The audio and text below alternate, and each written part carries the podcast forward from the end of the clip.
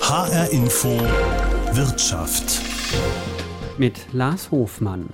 Millionen von Menschen sind in Kurzarbeit, weil den Unternehmen in der Corona-Pandemie Aufträge weggebrochen sind. Aber immer wieder gibt es auch Meldungen über Stellenabbau und Kündigungen. Die Lufthansa streicht beispielsweise alleine in diesem Jahr fast 30.000 Arbeitsplätze. Am Ende sollen es insgesamt knapp 50.000 sein. Und große und kleine Automobilzulieferer schließen ganze Werke unter anderem Continental in Hessen. Dabei klagen Unternehmen aus allen möglichen Branchen ja schon lange über Fachkräftemangel, über fehlenden Nachwuchs. Da wollte ich wissen, wie sich hier Corona auswirkt. Wir hatten ja schon vorher extreme Probleme, qualifizierte Kräfte zu bekommen. Und wenn jetzt auch noch die Ausbildung um 40 Prozent sinkt, werden die Probleme sicherlich nicht weniger werden. Und dann haben wir Branchen, in denen die Nachfrage unheimlich zugenommen hat. Also sei es äh, im Bereich IT beispielsweise oder im Onlinehandel oder in den Paketdiensten. Und dort hat sich der Fachkräftemangel natürlich massiv verschärft. Deswegen halten die natürlich an Fachkräften so lange fest, weil sie genau wissen, wenn ich aus der Krise herauskomme und es wird einen Weg aus der Krise rausgeben und dann bin ich mit meinen Fachkräften da, ich bin mit neuen Produkten da, auch wenn es heute noch nicht so ganz absehbar ist, aber so wird es sein. Unternehmer und Arbeitgebervertreter Wolf Matthias Mang verbreitet Zuversicht. Dabei wird auch in seiner Branche, der hessischen Metall- und Elektroindustrie, damit gerechnet, dass innerhalb der nächsten Monate fast 5% der Arbeitsplätze, rund 10.000 Arbeitsplätze, gestrichen werden. Wie kann es in dieser Situation funktionieren, Fachkräfte zu halten? Eins hat sich gezeigt, es gibt Branchen, die trifft es besonders hart in der Corona-Pandemie. Dazu gehört auf jeden Fall die Luftfahrt, gehören aber auch Hotels und Gaststätten dazu. Eines von diesen Hotels ist der Palmenhof im Frankfurter Westend, ein Hotel mit rund 40 Zimmern. Touristen, Messebesucher kommen hier hin, aber im Moment ist keiner da. In der verwaisten Hotellobby treffe ich Sabine Gaumann die das Hotel jetzt in der dritten Generation zusammen mit ihrer Mutter führt. Sie ist alleine hier am Empfangstresen. Für ihre acht Mitarbeiter und Mitarbeiterinnen gibt es keine Arbeit. Was ihr in dieser Situation wichtig ist, sie musste noch niemanden entlassen, sagt sie mir. Wir konnten die Mitarbeiter alle halten. Sie sind alle in Kurzarbeit. Der eine oder andere hat einen Nebenjob. Und ja, je nachdem, wie die Situation sich weiterentwickelt im nächsten Jahr, besteht natürlich die Gefahr, aus einem Nebenjob kann ja auch mehr werden. Man kommt auch wieder mit anderen Menschen zusammen, dass man sich umorientiert auf, auf einen anderen Betrieb oder weil es einfach die Situation mit sich bringt. Was sehr schade wäre, wenn wir unsere Mitarbeiter aufgrund solcher Situationen verlieren würden. Wir haben sehr gute Mitarbeiter, wir haben sehr langjährige Mitarbeiter.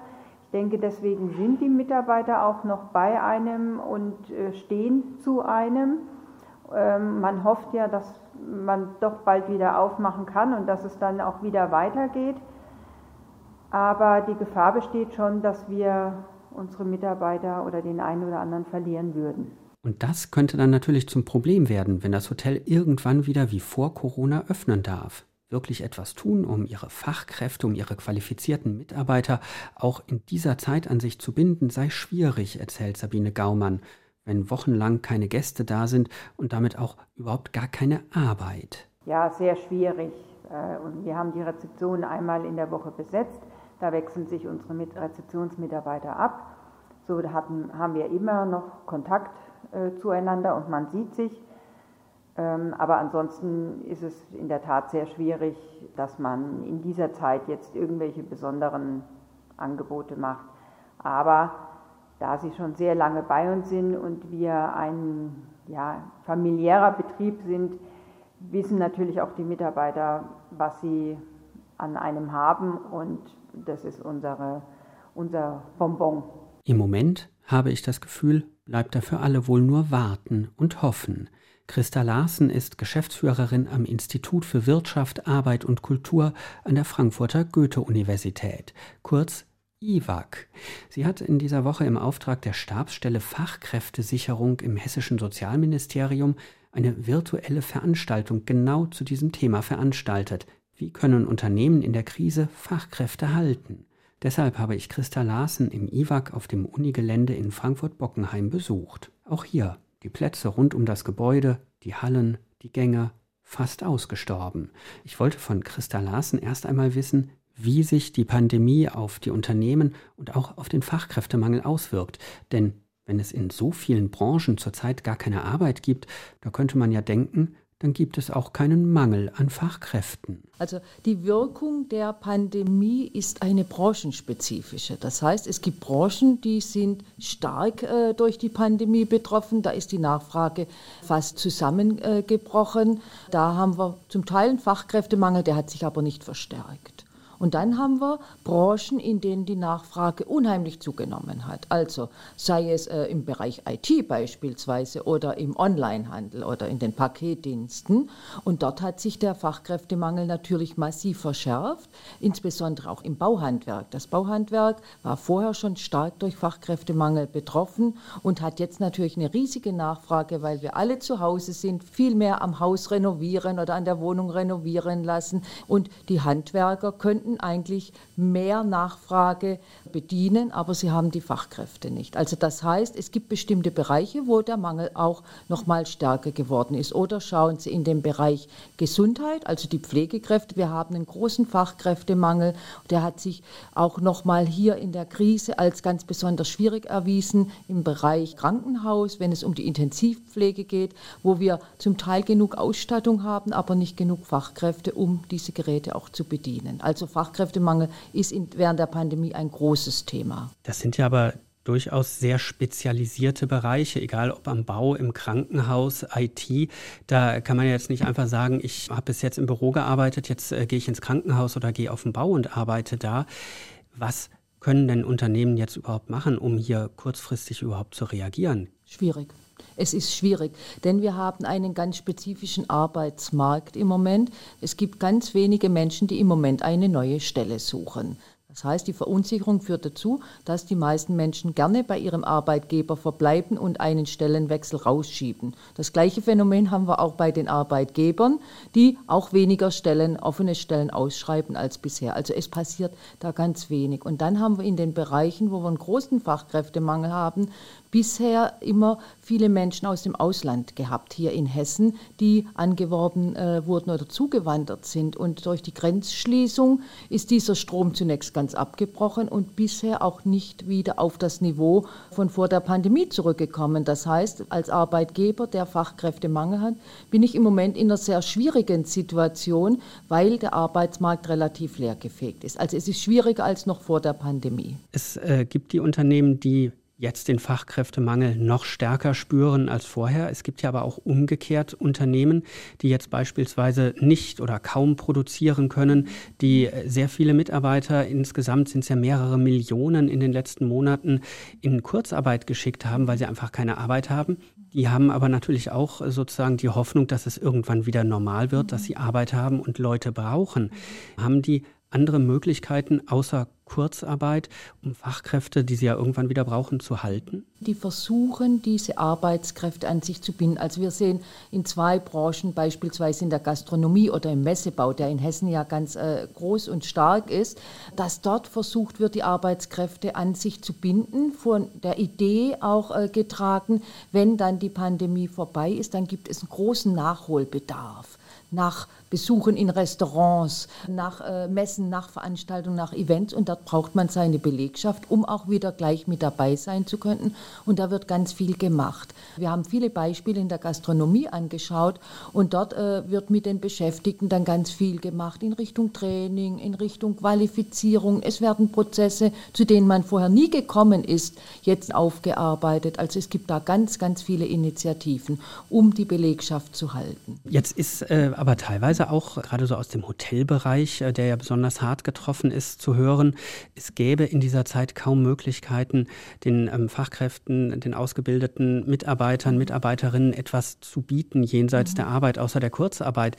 Ist das tatsächlich in manchen Bereichen schwer in dieser Zeit, wo keine Arbeit da ist? Das ist sicherlich in Bereichen so, wo die Nachfrage äh, völlig zusammengebrochen ist. Und auch wenn es größere Betriebe äh, sind, da hören wir das auch. Ja? Also ich glaube, bei den kleinen Betrieben, die in ihren Regionen vernetzt sind, die mit anderen zu tun haben, die kommen schnell auf kreative Ideen. Wir haben beispielsweise im Sommer schon gesehen, da gab es Familienspeditionen in Osthessen. Es gab nicht genug äh, zu transportieren, aber es gab große Probleme im öffentlichen Nahverkehr, im Schulbusbereich. Ja? Und sie haben dann angeboten, ihre Fahrer in diesen Bereich zu entleihen. Oder Sicherheitsfirmen, die nicht mehr genug zu tun hatten, haben dann an die Einzelhandelsgeschäfte auch ihr Personal verliehen. Also das heißt, auf regionaler Ebene kennt man sich und findet ganz viele kreative Ideen, um Beschäftigte auch etwas Sinnvolles leisten zu lassen. Und eine Lektion, Lektion, die wir gelernt haben in den letzten Monaten, ist die Transparenz nach innen und außen, ist das ganz, ganz wichtige Kriterium, um die Belegschaften und auch die Kunden bei der Stange zu halten. Also alle müssen wissen, worum es geht und dann kann man auf der Basis gemeinsam etwas entwickeln. Sagt Christa Larsen, die Geschäftsführerin des Instituts für Wirtschaft, Arbeit und Kultur an der Frankfurter Goethe-Uni. Viele Unternehmen reagieren also, hat sie in ihren Umfragen herausgefunden, versuchen trotz Krise ihre Fachkräfte zu halten. Dabei scheint das nicht überall zu klappen. Zwar haben viele Unternehmen Millionen von Mitarbeitern in Kurzarbeit geschickt, um sie nicht entlassen zu müssen, aber immer klappt das eben doch nicht. In der von der Pandemie gebeutelten Luftfahrt verlieren zurzeit viele Menschen ihre Arbeit. Allein bei der Lufthansa könnte so mittelfristig ein Drittel aller Stellen wegfallen. Ganz so heftig trifft es die Metall- und Elektroindustrie in Hessen nicht, hier läuft es zwar schon seit zwei, drei Jahren nicht mehr so gut. Die Digitalisierung und auch der Wandel in der Automobilindustrie hin zur Elektromobilität kosten Arbeitsplätze. Corona hat das Ganze aber einfach nochmal verschärft und diesen Arbeitsplatzabbau beschleunigt, berichtet Dirk Pollert, Hauptgeschäftsführer des Arbeitgeberverbandes Hessen Metall. Er hat eine aktuelle Umfrage unter Unternehmen aus der Metall- und Elektroindustrie vorgestellt. Für die nächsten sechs Monate erwarten 85 Prozent überhaupt keine Verbesserung. Für die Beschäftigung innerhalb der hessischen Metall- und Elektroindustrie gibt es derzeit aber leider auch sehr schlechte Nachrichten. Die Anzahl der Beschäftigten wird sich voraussichtlich um 4,7 Prozent vermindern. Bezogen auf die Ist-Zahlen würde das bedeuten, dass wir in den nächsten sechs Monaten voraussichtlich weitere knapp 10.000 Beschäftigte verlieren und dann nur noch 198.000 400 Metaller in Lohn und Brot haben werden. Allein in den kommenden Monaten könnten bei den hessischen Metall- und Elektrobetrieben also 10.000 Stellen wegfallen. Das sind fast 5 Prozent. Das, obwohl viele Betriebe versuchen, ihre Mitarbeiter in der Krise zu halten. Ich wollte wissen, wie das funktionieren kann, Mitarbeiter trotz Krise zu halten. Dazu bin ich in den Odenwald gefahren, durch eine Winterlandschaft, bis dann hinter einer Hügelkuppe mein Ziel aufgetaucht ist. Ein modernes Gebäude für Verwaltung und auch Produktion. Die Firma Kopp Schleiftechnik in Winterkasten bei Lindenfels. Ein Familienunternehmen. Hier werden Werkzeuge für Maschinen hergestellt, zum Bohren, Schleifen, Fräsen. Ich treffe Achim Kopp, der das Unternehmen mit seiner Frau, mit seinen Kindern und seinem Bruder zusammenführt. Wir sitzen alleine in einem großen Besprechungsraum. Auf dem Tisch vor ihm liegt ein etwa 10 cm langer Bohraufsatz. Zumindest sieht das für mich so aus ein bisschen zu dick für den Schlagbohrer, mit dem ich zu Hause Löcher in die Wand bohre. Ja, also wir haben hier vor uns einen Fräser aus Vollhartmetall. Das ist das Material, aus dem das Werkzeug hergestellt wird. Und dieses Werkzeug wird zum Beispiel eingesetzt, um äh, Teile eines äh, Flugzeugtriebwerks zu bearbeiten. In der Regel hat der Kunde ein Problem, was er, äh, ein Zerspannungsproblem, er will irgendwas bearbeiten, ein Bauteil, ein technisches Teil und braucht dazu eben ein Bohr- oder ein Fräswerkzeug. Und oft ist es so, dass wir eben dann mit dem Kunden gemeinsam das passende Werkzeug äh, entwickeln, herstellen und dann auch wieder nachschleifen, wenn es verschlissen ist durch den Einsatz. Wir bedienen Kunden aus der Medizintechnik, aus dem Automotive-Bereich, aus der Luftfahrttechnik, aus der Land- und Forsttechnik. Also wir entwickeln das hier bei uns im Unternehmen, hier am Standort in Winterkasten und produzieren auch. Wir haben 20 CNC-Bearbeitungszentren im Einsatz, passende Messtechnik dazu. Äh, insgesamt haben wir ungefähr 50 Werkzeugschleifmaschinen oder Spezialmaschinen im Einsatz um eben für die unterschiedlichsten Werkzeuge auch hier gerüstet zu sein. Die Werkzeuge, die Kopp Schleiftechnik herstellt, werden in der ganzen Welt eingesetzt. Hightech aus dem Odenwald. Aber, das überrascht mich dann doch etwas, auch wenn überall schon lange über Fachkräftemangel geklagt wird, Achim Kopp klagt nicht, auch jetzt in dieser Situation nicht. Nee, also mit äh, Fachkräften hatten wir äh, glücklicherweise noch nie äh, Probleme. Also uns gibt es jetzt in diesem Jahr 50 Jahre. Das Unternehmen hat mein Vater gegründet, 1970. Und wir sind äh, bewusst auch hier im ländlichen Raum, also im Winterkasten geblieben, äh, weil viele unserer Mitarbeiter zum Beispiel auch von hier kommen oder aus den umliegenden Ortschaften. Äh, und wir selbst kommen auch von hier. Und wir haben in den 50 Jahren seit Bestehen des Unternehmens noch niemals eine Stellenanzeige aufgegeben, wenn wir Fachkräfte oder neue Mitarbeiter gesucht haben.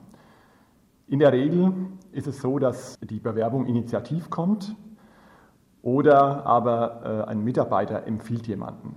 Äh, damit machen wir äh, seit 50 Jahren die besten Erfahrungen. Das ist das eine. Die Corona-Pandemie hat das Unternehmen aber auch getroffen so wie fast alle produzierenden Betriebe, vor allem weil zu den Kunden auch Firmen aus der Automobilbranche und der Luftfahrt gehören, denen in der Krise massiv Aufträge weggebrochen sind. Achim Kopp erzählt mir, dass es am Anfang der Pandemie, also im März, April, auch bei Ihnen im Unternehmen kaum noch Aufträge gab. Seit dem Sommer gehe es aber wieder etwas besser. Und dann überrascht er mich schon wieder, denn während gefühlt überall Mitarbeiter in Kurzarbeit geschickt wurden, haben sie sich hier in Winterkasten im Odenwald für einen ganz anderen Weg entschieden. Also wir waren erst ein bisschen unentschlossen äh, und haben uns dann entschieden, nicht kurz zu arbeiten, sondern äh, wir hatten noch jede Menge äh, alten Urlaub abzubauen. Und äh, ja, bis es dann eben soweit war, äh, hat man gesehen, dass es so langsam wieder sich erholt und so sind wir bisher ohne Kurzarbeit durchgekommen. In den Zeiten, wo keine Arbeit oder nicht so viel Arbeit da war, was haben Sie denn äh, gemacht, um die Leute tatsächlich zu beschäftigen, um sie so gesehen auch zu halten hier im Unternehmen? Also wir haben auf gar keinen Fall den Kopf ins Sand gesteckt. Ja, das wäre auch fatal, wenn man irgendwie alles jetzt äh, herunterfahren würde äh, und würde irgendwo sich verstecken und warten, bis der ganze Spuk vorbei ist. Also wir haben eigentlich sofort eher in die andere Richtung. Wir haben Gas gegeben und geschaut, was wir tun können.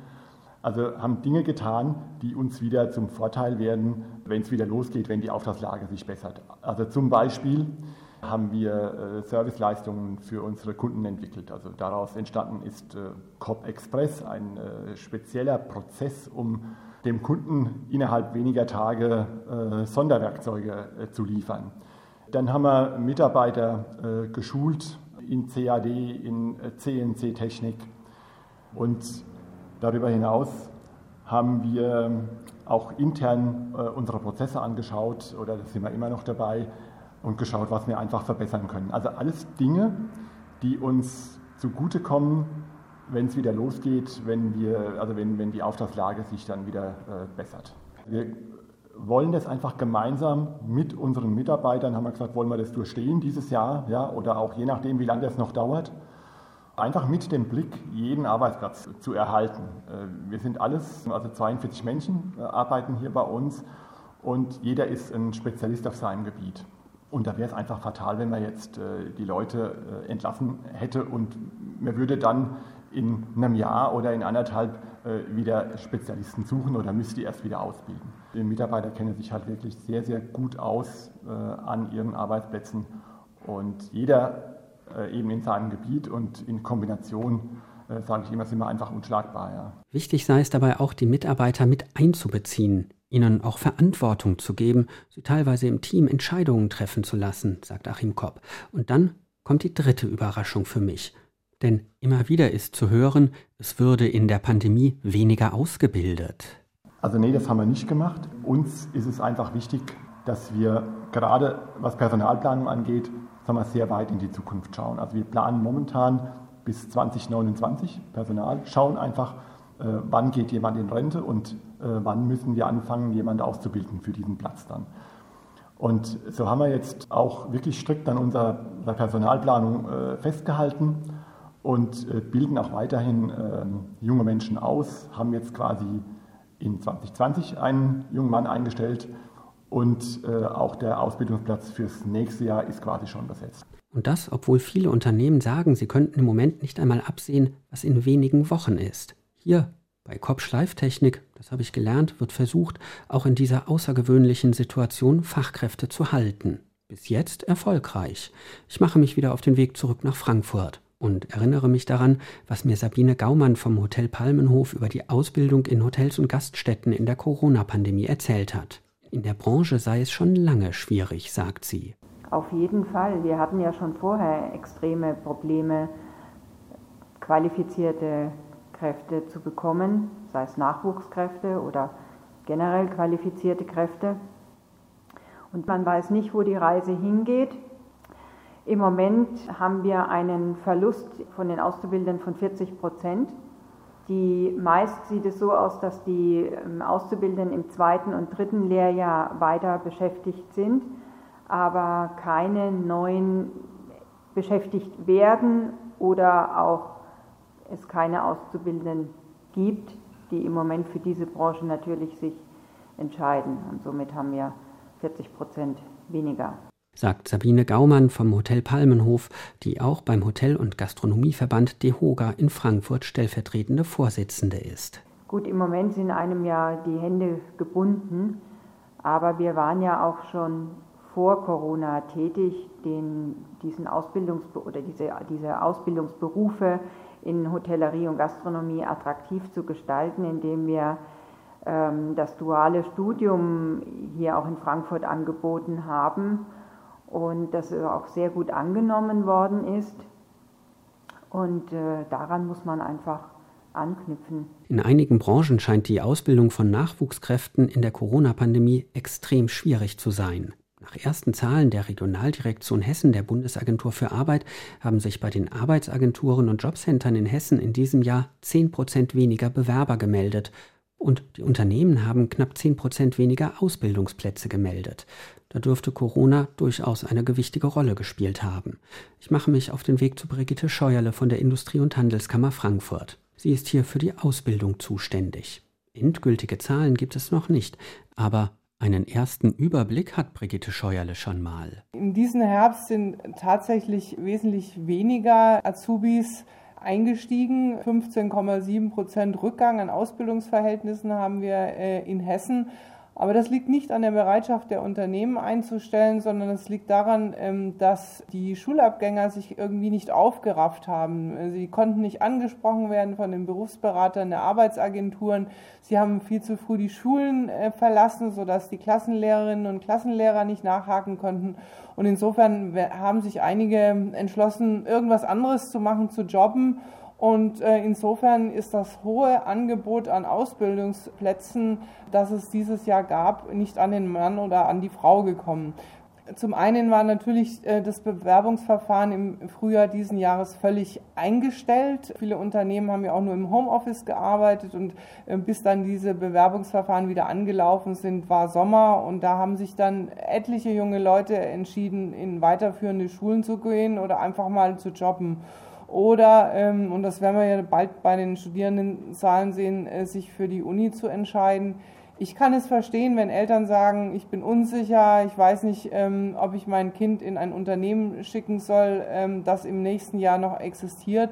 Nur wissen wir eigentlich, ähm, dass die wenigsten Unternehmen ihren Betrieb eingestellt haben und dass es viele, viele Branchen gibt, äh, denen es gut geht also insofern ist die Unsicherheit äh, unbegründet. Vielfach hätten sich Jugendliche gar nicht erst getraut, sich zu bewerben, hätten also lieber abgewartet und Unternehmen und Berater seien nicht an sie herangekommen, weil vieles nur noch digital möglich war oder eben nicht möglich war.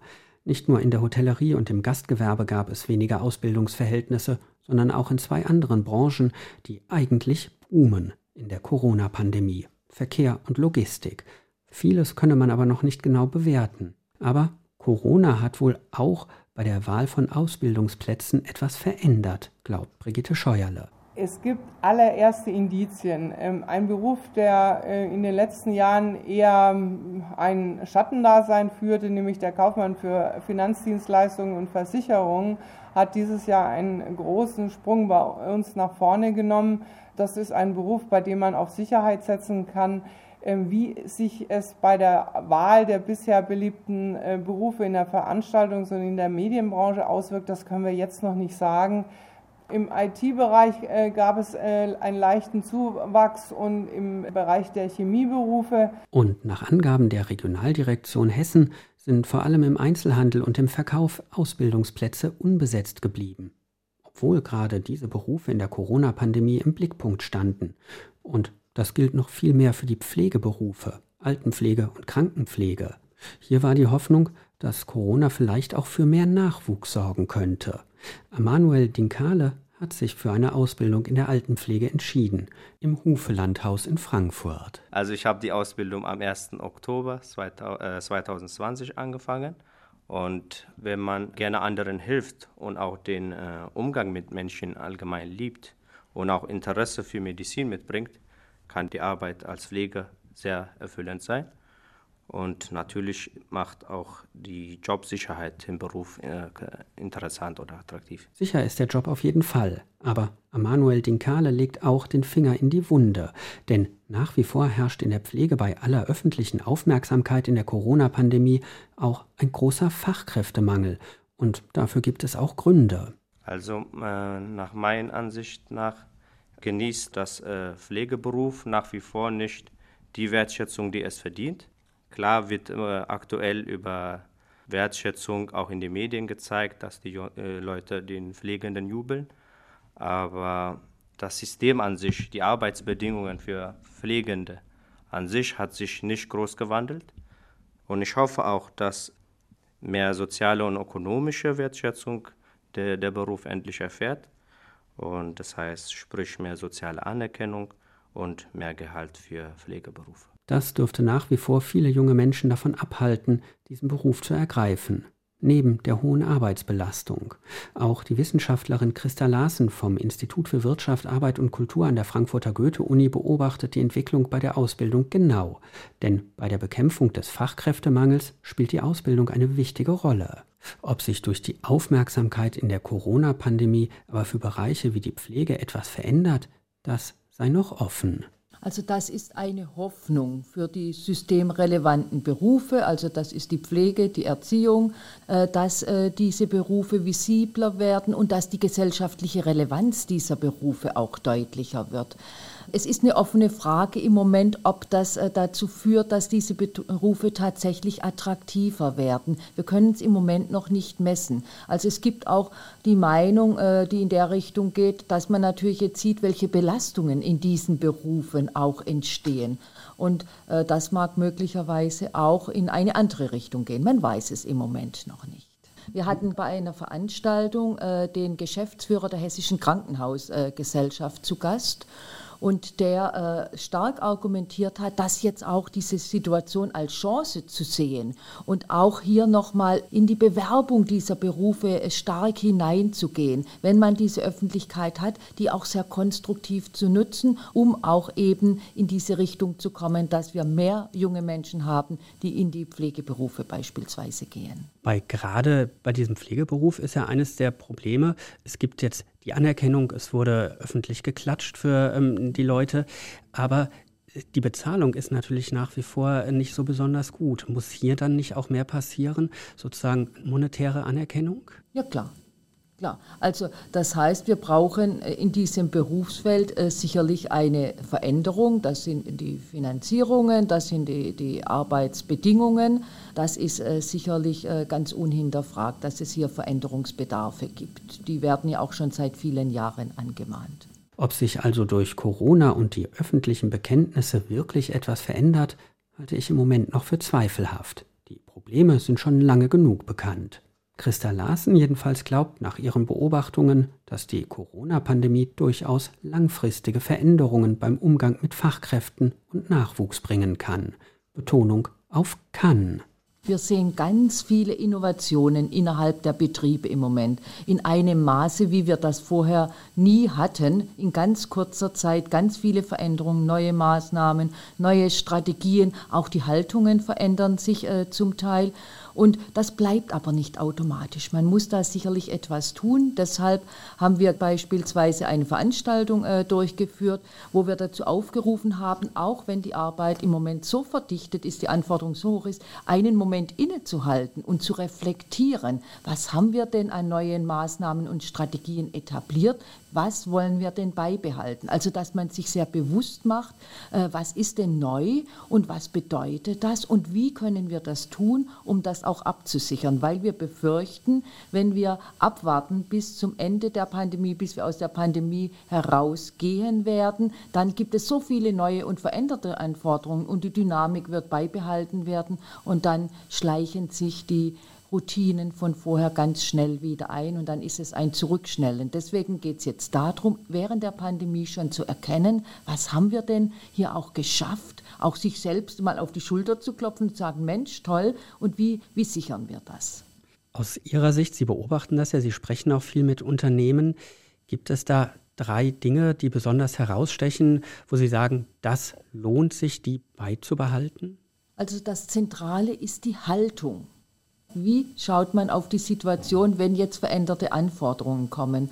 Und wir sehen, dass die Betriebe, und da geht es vor allem um die Entscheider, die dann sagen, wir nehmen das an, wir nehmen das auch als Chance, um mal zu schauen, wie, äh, wie stehen wir da, was können wir denn verändern, was können wir verbessern und versuchen das auch umzusetzen. Wer solch eine Haltung hat, wer auch Mut hat, weil sonst tut man solche Dinge, wenn ein Betrieb wirtschaftlich gut dasteht. Dann wächst man, dann entwickelt man weiter. Haben wir viele Betriebe, die in einer eher schlechteren wirtschaftlichen Lage äh, sind derzeit. Und das in solch einer Situation zu machen, ist eher ungewöhnlich. Aber gerade Betriebe in solchen Situationen tun das. Also die Haltung ist zentral. Das ist das Erste. Und das Zweite ist, was wir in diesen Diskussionen oft schnell vergessen, man braucht Rahmenbedingungen. Also man braucht beispielsweise genug Ressourcen, um auch die IT-Infrastruktur äh, sich leisten zu können. Man braucht die Kompetenzen, um auch mit der IT entsprechend umgehen äh, zu können man braucht auch die Zeit, um das äh, zu tun oder muss die Zeit machen. Also das sind Dinge, die man nicht verkennen darf. Es ist nicht ein Selbstläufer. Und das Dritte ist äh, sicherlich das Thema der Transparenz. Wie nehme ich denn meine Beschäftigten mit in einem Betrieb? Wie kommuniziere ich das auch mit den Kunden, mit den Klienten, wenn sich Dinge verändern, sodass alle mit im Boot bleiben können? sagt Christa Larsen vom IWAG, dem Institut für Wirtschaft, Arbeit und Kultur an der Uni Frankfurt. Die Corona-Pandemie trifft, anders als alle Krisen zuvor, sämtliche Branchen, fast alle Unternehmen und Beschäftigten. Aber den Kopf in den Sand stecken, so wie Unternehmer Achim Kopp es mir gesagt hat, sollte niemand. Die Krise kann, diesen Eindruck habe ich gewonnen, tatsächlich auch eine Chance für Unternehmen, für Fachkräfte sein. Aber die Betonung liegt hier eben auf dem kann. Das war die Sendung H-Info Wirtschaft. Heute sind wir der Frage nachgegangen, wie in der Krise Fachkräfte gehalten werden können. Die Sendung gibt es auch als Podcast, zum Beispiel in der ARD Audiothek. Mein Name ist Lars Hofmann.